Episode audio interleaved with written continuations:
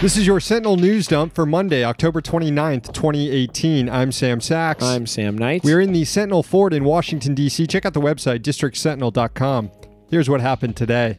President Trump renewed his attack on the migrant caravan from Honduras. On Twitter, he repeated smears accusing the caravan of harboring gang members, saying, quote, our military is waiting for you. This comes just days after far right gunman Robert Bowers shot up a synagogue in Pittsburgh, citing on social media both the caravan and his hatred of Jews who help refugees. 5,000 U.S. troops will be deployed at the southern border, according to plans approved by Defense Secretary James Mattis on Friday. The troops are ostensibly being used to assist with handling thousands of refugees headed up through Latin America to the border.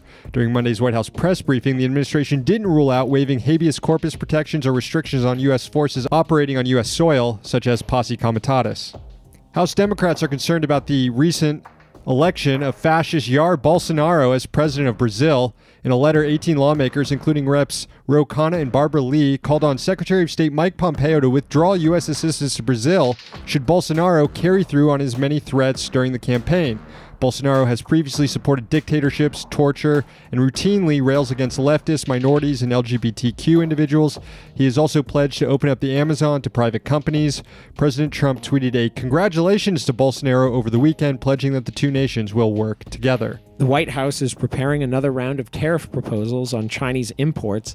Bloomberg said the Trump administration is considering levies on another $257 billion in Chinese goods. The order will come in December if President Trump and Chinese President Xi Jinping don't reach an agreement on trade before then.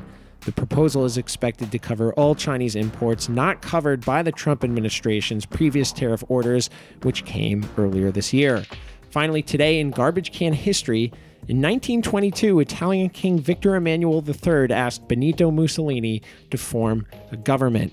On the day after Bolsonaro's election, it really seems to hurt or whatever.